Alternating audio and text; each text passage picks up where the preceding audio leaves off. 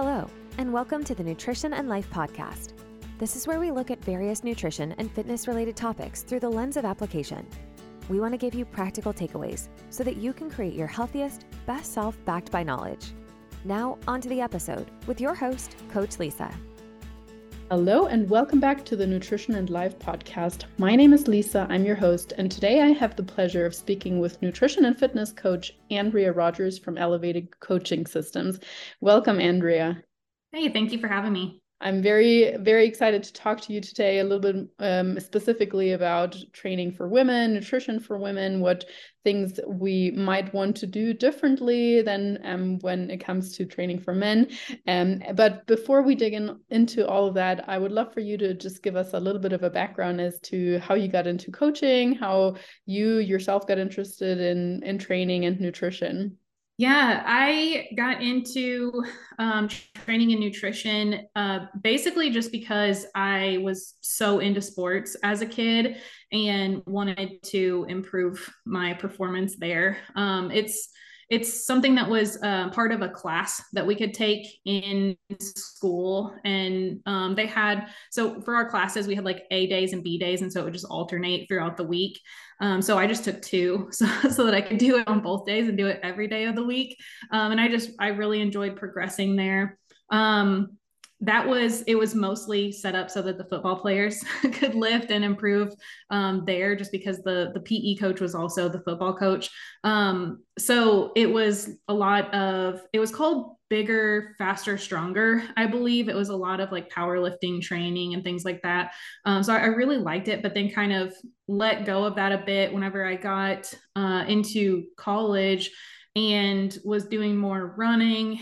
Um, i was still I was still lifting weights, but it was more just like circuit training kind of kind of a thing. Um, and I was always just kind of kind of skinny-ish. Not I, I didn't have muscle tone or anything like that. And then I read um, Mike Matthews' book, Muscle for Life, and it was it was like the big three focus on progressive overload, more bodybuilding uh, style. And whenever I started that, I uh, I just noticed for the first time like my shape changed a ton and I started tracking macros at the same time. Um, and so I was already a personal trainer. I started personal training um, somewhere around 2010 ish. Um, and so I was already personal training, but but that just kind of totally changed the way that I looked at how to train my own clients and um, got me more interested into the nutrition side of things. And so i started uh, online coaching on the nutrition side um, shortly after that. And then i have i have two boys and once i had my second uh, son it made sense to just go completely online and i quit training in person. That was uh, six years ago. And um, then in 2020 uh, my youngest was um, getting ready to start preschool. And so I had more time opening up, and it ended up coinciding with um, having the opportunity to start working with Jeremiah Bear for elevated coaching systems. And so then it was more of a full time thing. And now, um, you know, we've got four coaches, adding a fifth, and um, we have uh, the, of course, one-on-one training with all of the coaches, and then Jeremiah and I are also doing a coaching mentorship for new client or for new coaches, and so yeah, that's that's how I got into all of that awesome. Sounds like a cool journey, and I love how um through Mike Matthews' book how how that mostly opened your eyes towards um actually progressive overload and quote unquote shaping your body. Uh, I love his work. Um, bigger, leaner, stronger. Certainly an amazing book. And then you mentioned the other one, um, stronger for life. No, lean for life or Thin, whatever. Thinner, leaner, stronger. Oh yes, um, also an amazing read for sure. So um, yeah, for anyone listening, good recommendation here. Um, with your training nowadays, I'm curious to hear. Um, firstly, I assume you're mostly coaching women for for, for the majority anyway. Um, is there anything that you come across um, like quite often in the sense of hey i want to sh- shape my butt or how can i tone my arms or whatever. Um and and how do you um implement that in your coaching whether that be with nutrition recommendations or uh, of course in terms of training? Like how do you adjust certain training programs for those goals yeah, so training women and training men is not all that different. The major difference comes down to most of the time women want to focus on different muscle groups than men do. So for men, a lot of times it's going to be arms, chest, quads, but for women, a lot of times it is shoulders, bringing in the waist, um, building their glutes. So that's going to be the main difference. Is just it, it basically comes down to exercise selection, mm-hmm. um, and then uh, a couple just different um, challenges that come up on the nutrition side of things, which I'll, I'll touch on. But when it comes to training, um, one of the the things that I see with women is they they're coming to us uh, training in a way where they're just taking too little rest, and it's more focused on HIIT um, high intensity intervals get sweaty sort of like just feel uh, subjectively like you've worked hard throughout that session and once we can shift um, with the the rest periods over to um, taking some more time in between sets and pushing harder in each set, we'll see a huge change. I mean, that's what I was just saying with my own um, change in training that that shaped my body so much differently. Is basically pushing putting more effort into each set and then taking an actual significant rest time in between. Um, so we have a lot of people coming from um, things like Orangetheory Fitness or um, maybe CrossFit or something where uh, the, the limiting factor within each set isn't going to be a target muscle that you're trying to work on, but instead it is just like I'm too tired to, to keep going, or my my um, interval time has ended, and so I put the weights down, or something of that nature. Um, so let's say you're trying to build your glutes, well, if you are um, doing a 40 seconds on, 40 seconds off interval, maybe you get to the end of that 40 seconds and your glutes still have several reps left in them. And we know that with hypertrophy training, you need to get to um, effective reps, which tends to be those last uh, one to four or five reps uh, before you hit failure. And so, if you're not getting there, then you're not going to be growing your glutes like you want to, even if it feels subjectively like you've worked really hard or you get like a pump or a burn in your glutes. You, you need to be able to take it there all the way closer to failure in order to to get that hypertrophy stimulus. Um, so, so too little rest is definitely a, a big one. Um, and then not training heavy enough tends to go along with that. So, um, a lot of women are focused more on um, choosing a little bit lighter weight and just going with a higher rep range. Um, so I, I have seen that quite a bit with, and I, I also partially blame this on um, like sort of influencer type programs where um, it's it's like hey grab the three to five pound weights and we're gonna just do these like small pumping movements where you really feel it but it's not creating the change uh, that you want to see. So um, grabbing a little bit heavier weight is going to be uh, really helpful there just so that uh, you're landing somewhere the hypertrophy rep range is, is very wide and forgiving, but somewhere between let's say six and 20 reps, if you're hitting failure somewhere within there, um, you're going to be getting a pretty good hypertrophy stimulus. Um, along with that, uh, exercise selection is a big one. So, like I was saying, you want to take the target muscle close to failure. Um, if there is anything that is failing before you get uh, to failure with that target muscle, you're not going to get that stimulus. Well, if you're choosing the wrong exercises, then something else is going to fail first, like um, your your core, or if you're doing, say, like a combination movement where you're doing a lunge to press or something like that. Imagine how much weight your lower body can lunge and how much weight your upper body can press. If you're putting those two together, your lower body is not going to get anywhere close enough to failure. Your shoulders may fail, but um, that's that's not doing anything for your lower body. Same thing with um, anything where your grip is going to give out first, or um, your core or your cardiovascular system. We really want the movement selected to take that um, target muscle close enough to failure, right? There's like a theme with all of these. Um, I'll, I'll, I'll pause for a second there in case you want to add anything. So I'm not just talking for the entire time straight. Well, I, I love it. I love everything that you said, and I couldn't agree more. Um, uh, I am a huge fan of Dr. Stacy Sims. You probably have heard heard of her, and uh, she mm-hmm is more or less specializes in what are the differences in terms of training and nutrition for women and, and men. And um, one of the things she tends to highlight also is that as women, we are built for that um, more moderate range endurance type exercise. That's where we are good at. And that's, I think that's one of the reasons why so many women gravitate towards that range because it feels good. You're good at it. We all like to be good yeah. at stuff. we don't like things that are, you know, too, too, too difficult okay yes of course it's still exhausting but but um you know naturally that's just where we most of us gravitate towards that more endurance or, or higher reps, moderate kind of range.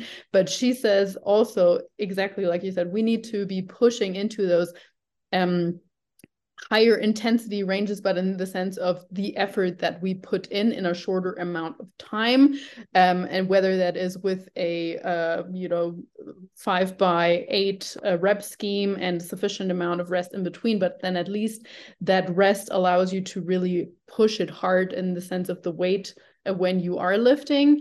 Um, or it can also be sprint intervals or you know whatever else here but getting out of that I'm just gonna cruise along for an hour, get my sweat on, etc., is really, really, really helpful, um, according to her and uh, and the research that she is doing when it also comes to optimizing our hormonal profile, especially as women move into perimenopause menopause postmenopause etc so um yeah that's just something i wanted to add but uh, aside from that i totally totally agree with the rep ranges with the exercise select selection point etc that you made yeah, and a lot of times it is the thing that is not within your wheelhouse, with the thing that is um, in your comfort zone that's going to create the most change in your body. Like if you have been doing that medium intensity, like running or um, anything like that for years and you don't have the shape that you want, well, then that right there tells you that you need a different signal to your body um, in order to create that change. Your body is just responding to the inputs been giving it. So to get a different outcome, you need different uh, different actions. 100% totally yeah um, and you were um you wanted to continue on in terms of nutrition, I believe, uh, specific things more. Yeah. Yeah, on the nutrition side of things, um, uh, now obviously these aren't going to be true across the board for everyone. That, um, but if we're looking, if we're painting in broad strokes, uh, women tend to um, just be in a deficit for too long. Uh, the goal always, anytime you want to change your body, it's I'm going to go into fat loss. I'm going to eat less and essentially just um, eat as little as possible for as long as I can hang on and see what create what change can create.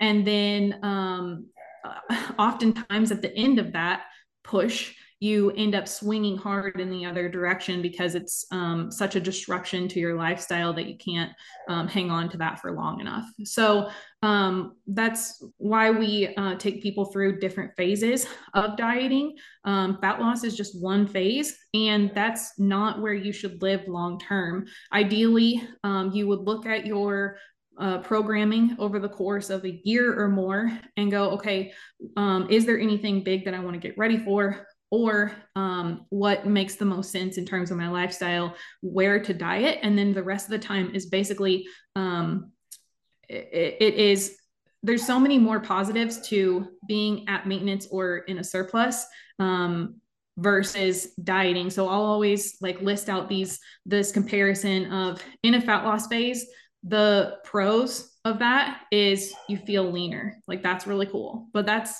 one of the only positives unless you are starting from a place where you're overweight and that's actually going to improve your health where which um, for the the women that we're coaching it's most of the time um, more people like us where they're intermediate to a little bit um, teetering toward advanced and it's more for the sport of it. It's like i want to see what my body can do and push myself. Um so it's not often for us just that like i want i need to get into a deficit to improve my health. It's more like i just want to see myself get leaner. Um, whereas if you look at maintenance or being in a in a surplus to build muscle there's a whole list of positives that come along with that. Like it oftentimes is going to um, improve your hormonal health. You have more food flexibility for um, events where like you're eating out with your friends or your family. Um, you feel so much better in the gym you're able to build muscle and so on. So there's a whole list of pros to not being in a in a, a, dieting phase that people tend to ignore and just focus on the i want to look leaner aspect of it. Um, so like I was saying, with periodizing your nutrition over the course of a year or more, um, maybe like in the late summer, you start to get into a maintenance or build phase. And then I really like to have people hold a build for at least six months at minimum, because being in a build, you really kind of snowball in um, the results that you're getting as long as you're not pushing it too hard too far into a surplus. Um, but you you get further into training where like things just start to feel better you feel stronger and those results just kind of snowball. So if you just dip into a surplus for three months and then get back out you're just not going to see too much change in your physique. Um, unfortunately building muscle is just a really long slow process. So um, at least six months spending in that um, building phase, maybe um, maintenance for a few months out of the year, more focused on um, health or just things outside of um, your um, uh, pushing to to gain or lose. And then maybe for uh, the three months leading up to summer that's where people really start to like to think about getting lean. And so you can if you just can spend that i'm sorry if you can hear my dog in the background spend that three months um, in a deficit that's going to have minimal negative impact to things like um, your your hormonal hormonal profile and your um, relationship with food and those aspects. And so you can just kind of get in, get out, and um, support that time with the rest of the nutrition periodization. Um, so any clients that I have that have more of their mindset where they are coming in and going, I know that this is going to take a very long time and I'm okay with that. I'm on board with not feeling my leanest for the next few months. Once they do set up that foundation and they get into a fat loss phase, it is night and day how much smoother that process goes versus those that just want to come in and go, I want to get right into fat loss and I have three months. Let's do it right now. Um, the the results that we get with that situation are they're just a lot more grindy. It's it's very um, it's a lot more difficult than those uh, others that um, have that more long term mindset. Um, so uh, that was just not uh, not spending enough time outside of dieting. Um, another one that we'll see with women is just not eating enough protein. Um, and this this I wouldn't say is just specific to women because it's as you get larger, your protein needs are higher. So like men also can struggle with this because uh, you know eating out or even um, portions of of things that are like more of the convenience type things at home there's smaller portions of protein. Like you tend to get maybe 15 to 25 grams of protein in a meal if you're eating out or um, eating something that's maybe more packaged from home. And so it's it's a struggle for a lot of people. Um, but when you can get up to that 0.8 to 1.2 grams per pound of protein, um, meaning like if you weigh 150 pounds, um, getting somewhere within like 125 to 165 grams of protein. I don't know if that math actually works out, but somewhere around there, um, that is going to make a huge difference in um, your physique overall and also how um, how easy it is for you to see the the fat loss um, come off. So the reason for that is um, you need the protein to supply the raw materials to build muscle. And really, when we're when we're talking about um, getting lean and looking toned, that really is about spending some time building muscle and then getting lean enough to reveal it. So you need that protein to, to have the muscle to have shape once you do get lean. Um, and then protein is just satiating. So if you are trying to diet on a lower protein amount, it's just harder because you get more hungry. And hunger is one of the top things that derails people from dieting. Like it's just a very uncomfortable feeling. Some of it's going to have to be there. Like you're going to have to experience some hunger in a fat loss phase. It just comes along with it. Um, it, it is just a signal that your body is in a calorie deficit. But if we can mitigate that by just shifting the amount of protein up and taking some of those calories from the carbs and fats um, to give to protein, then that just eases that hunger a little bit more and can make the process go um, a little bit smoother. Um, so, uh, and then, like I said, just that that long term mindset of not um, trying to just go in and change your body all at once. Um, that that to me is like really the biggest thing that that encompasses both the training and nutrition side of things is just like this is a very long term process. Anybody that you look at online and go like man she has a great physique. I would love to look like that she's probably been working at it for like a decade it just is such a long slow process and for some longer than others like genetics obviously come into play whenever it comes to um, building muscle but it's it's a lot of work and it's not just something that you're going to get into this um, three month transformation and completely change your body. 100% yes i totally agree and i can um, uh, relate to or, or what i wanted to say is i, I think um, you raised a good point with the patience in a building phase in a specific building phase. I currently am in um, my seventh month of a lean gaining phase so before that i like i'm a huge lover of maintenance phases for myself but also for my clients obviously. Um, uh, and i think that a lot of people that well come to um, I said nutrition coaching in life, but I think also in, in other um, coaching um, situations, a lot of people can still see great changes and add muscle mass at maintenance, especially if they had been under eating for so long. Um, but then, yeah, again, yeah, sure.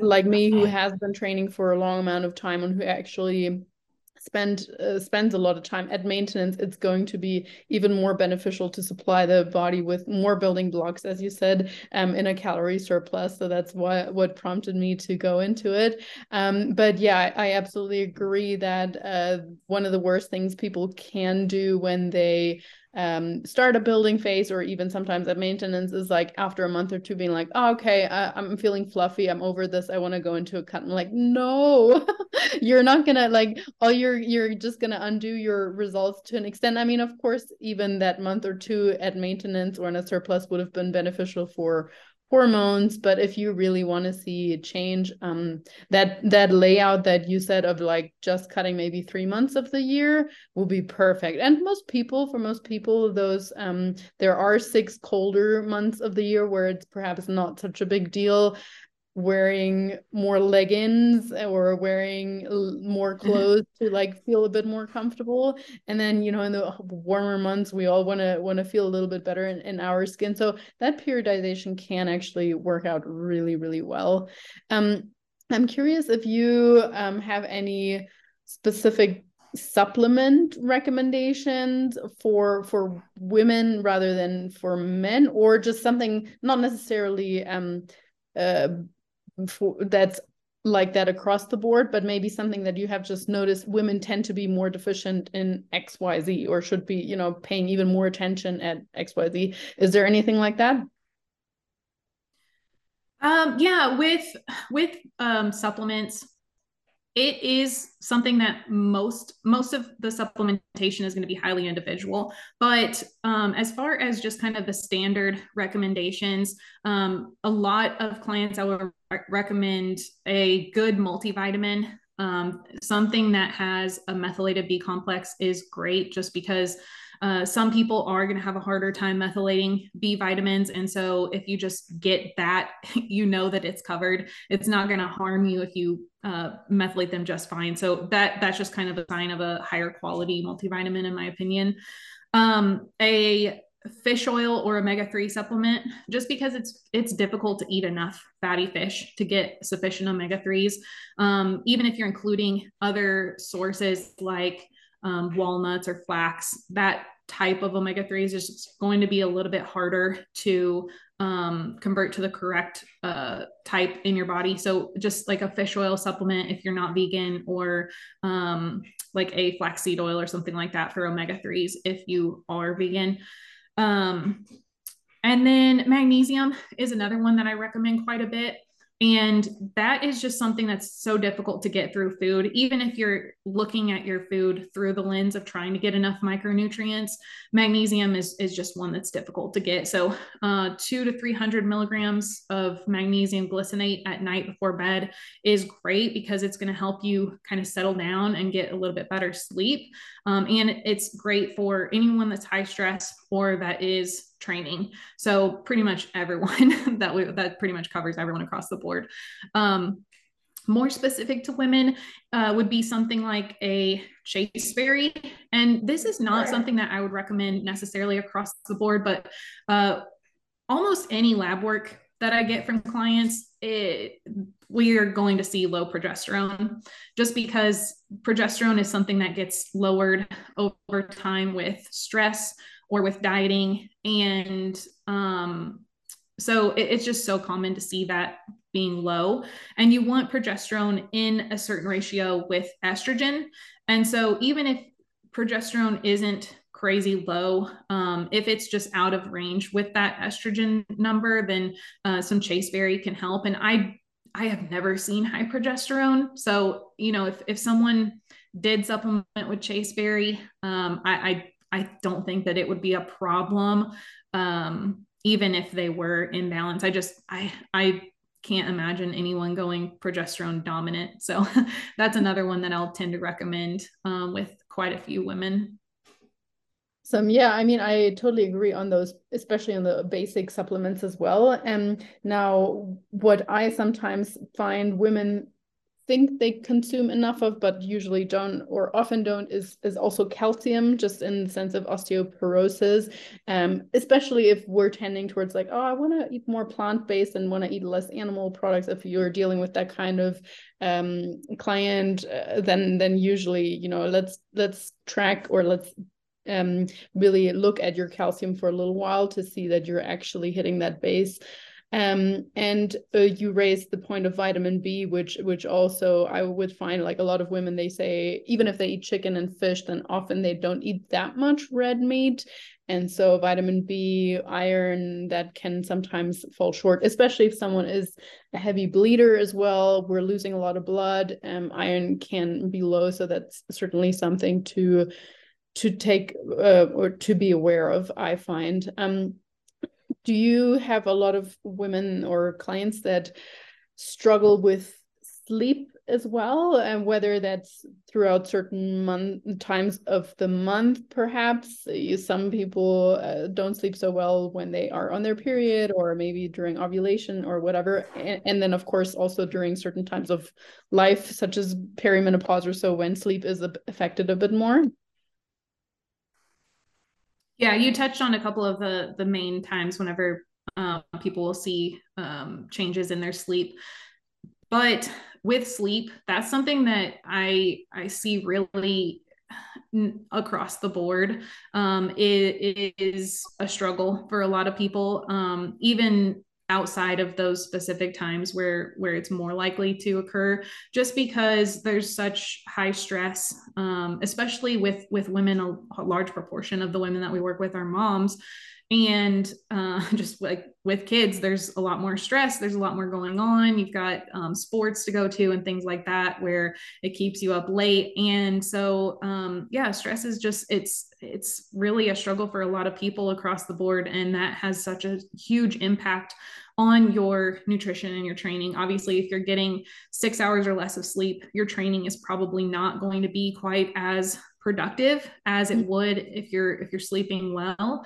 Um, people tend to have a harder time sticking to their diet just because your your hunger is up um, that drive to eat even if it's not physiological hunger just the drive to, to eat tends to be up cravings are a little more intense um, so it does have a huge impact and then also just on the recovery even if you are able to get in a good um, uh, training session the recovery um, happens while you sleep so you really need that sleep to to recover from um, any training session. Um, there was um, a study done on uh, individuals who slept six hours per night versus eight hours per night. And the individuals with six hours per night in a fat loss phase lost more muscle and less body fat. The overall weight loss was exactly the same, but there was more muscle loss and less body fat loss in the uh, lower amount of sleep. And that's just six hours. Like for a lot of people, they would consider that a pretty good night of sleep. So um, that shows you how important that is. And then on the flip side, in a uh, surplus of calories, the um, poor sleepers are going to gain more body fat and less muscle mass. So it, it truly does make a huge impact on your physique um, as a whole. And so, like you mentioned, there are a couple of times where even good sleepers will notice some disruptions. Like um, I tend to see it more um, premenstrual phase, like in that week leading up to the cycle, there's that swing of progesterone, and progesterone is the calming hormone. And so, if your progesterone drops, then you suddenly are getting insomnia and you're not sure why. And um, now, if you are in the position of chronically low progesterone, where you've been um, in a chronic deficit or um, just very high stress lifestyle, then progesterone will just always baseline be a bit low, and that can have a disruption to your sleep as well. Um, and then perimenopause, for the same reason, your your hormones are um, swinging, and so you don't have that calming hormone to help you get more into that parasympathetic state and get to a good restful night of sleep. Yeah, stress is just is is such a big one. I mean, whether that's through the pathway of uh, progesterone or whether that's just keeping our mind active, I do think that uh, in many cases this is all exacerbated by people being too much on their phones too late, um, or even you know having the phone on the bedside table and and looking at the phone and even if it's i so often hear like oh but it's on dim mode or it's on night mode well that doesn't change that much even if you switch it to black and white i mean that's better than colors and but still think about like it keeps your brain active right like that's the whole thing you open it up you e either read something or you answer someone or you scroll through something. So all of this requires for your brain to be stimulated in one way, shape, or form. And um, so th- that's really, uh, I have to say, that's one of my pet peeves: having the phone in the bedroom.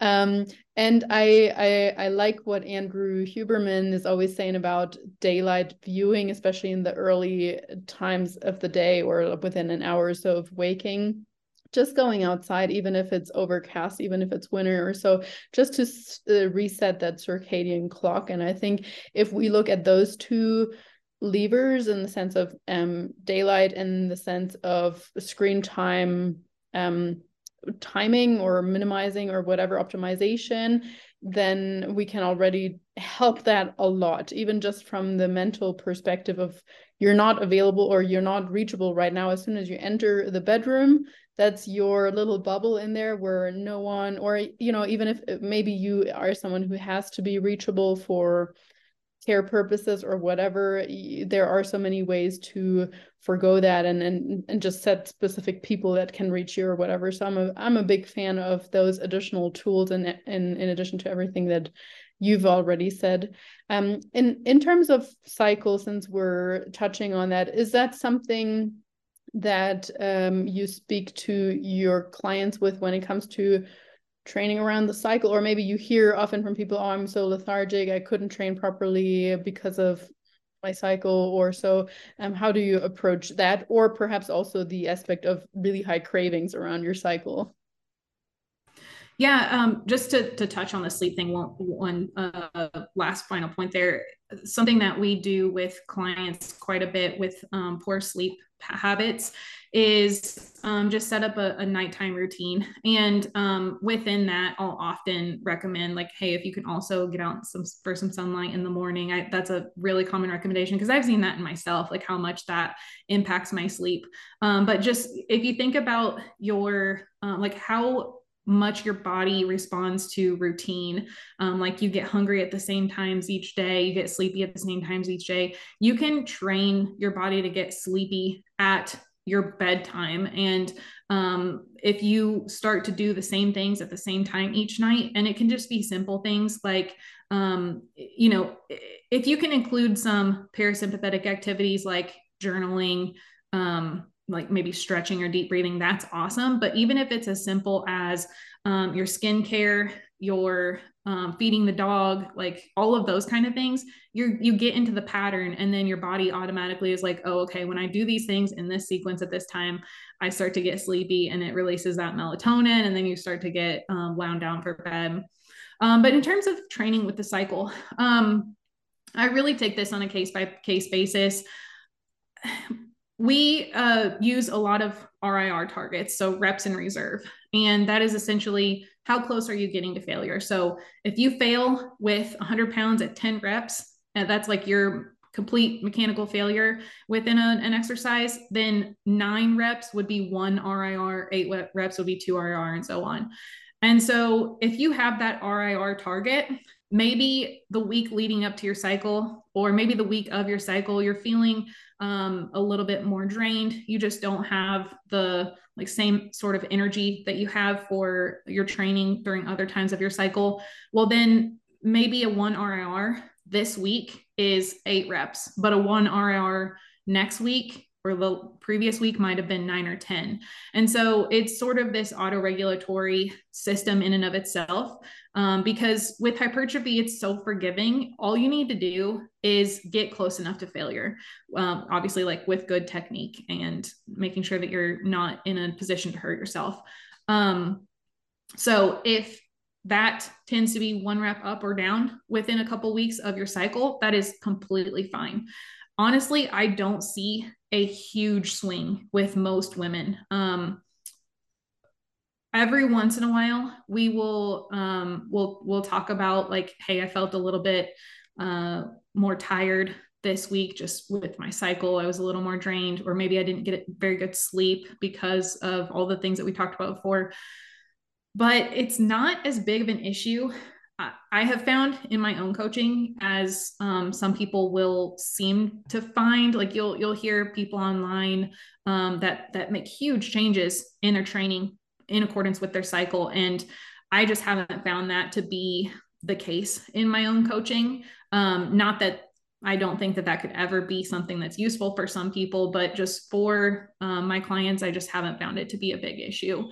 Um, now, with um, cravings and things like that, that tends to come up more often around the cycle. So that is usually a bigger conversation that we'll have. Um, and, and, sometimes that will be, hey, we're just going to add 150 calories on this week because we are consistently finding that your hunger is just so out of control that you're going over by 400 calories. So that 150 calories is going to be a more conservative number that's still going to keep you within range. And um, that's enough to add plenty of fruits and veggies that are going to be filling and um, help get in a few more micronutrients at this time. Um, but outside of that, there's really not a ton of changes that I make um, in, in line with the cycle. Yeah, I absolutely approach things the same way in the sense of auto regulation or letting people auto regulate their own training.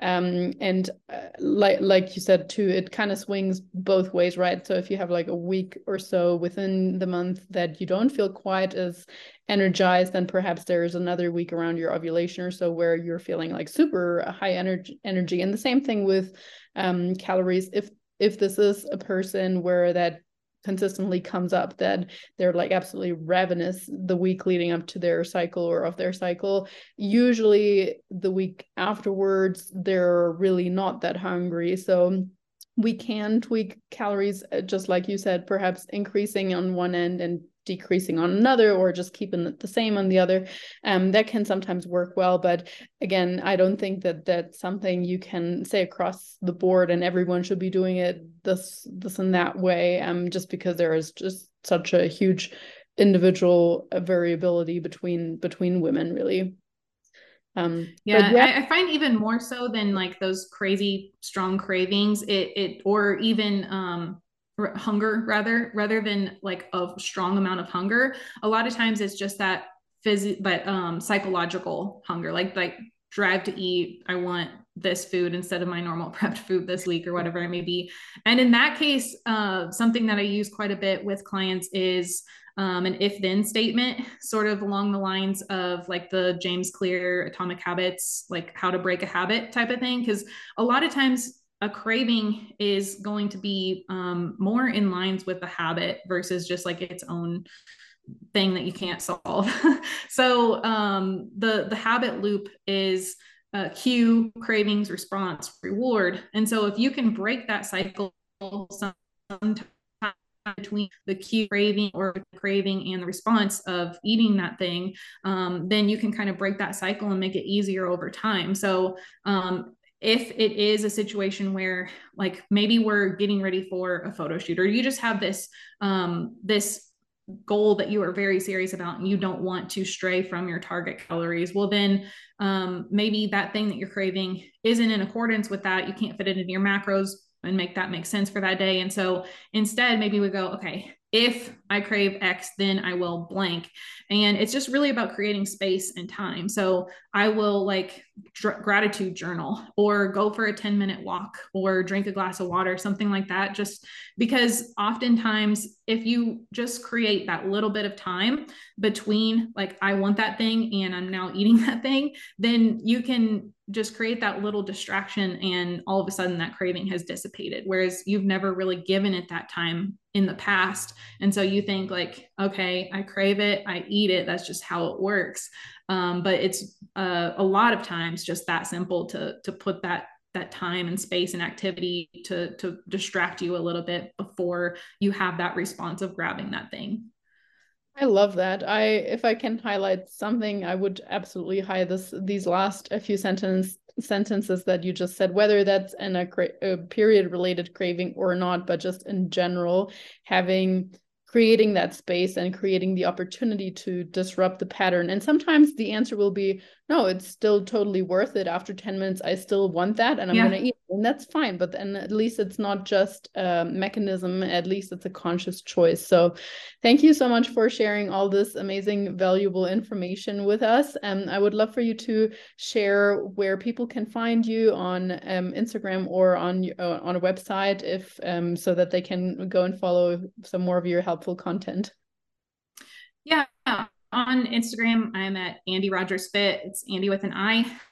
And um, you can look up elevatedcoachingsystems.com to um, check us out and look through, um, kind of meet the team. Amazing. Everyone go and follow Andrea. And thank you so, so much for your time. Yeah, thanks for having me. Thank you for tuning in. If you enjoyed today's episode, don't forget to subscribe, leave a review, or share the episode on social. Very much appreciated. You can also follow us on Instagram at Nutrition Coaching and Life or head to our website, www.nutritioncoachingandlife.com, where we provide more valuable content. Have a wonderful day. Now go out and work on your best self.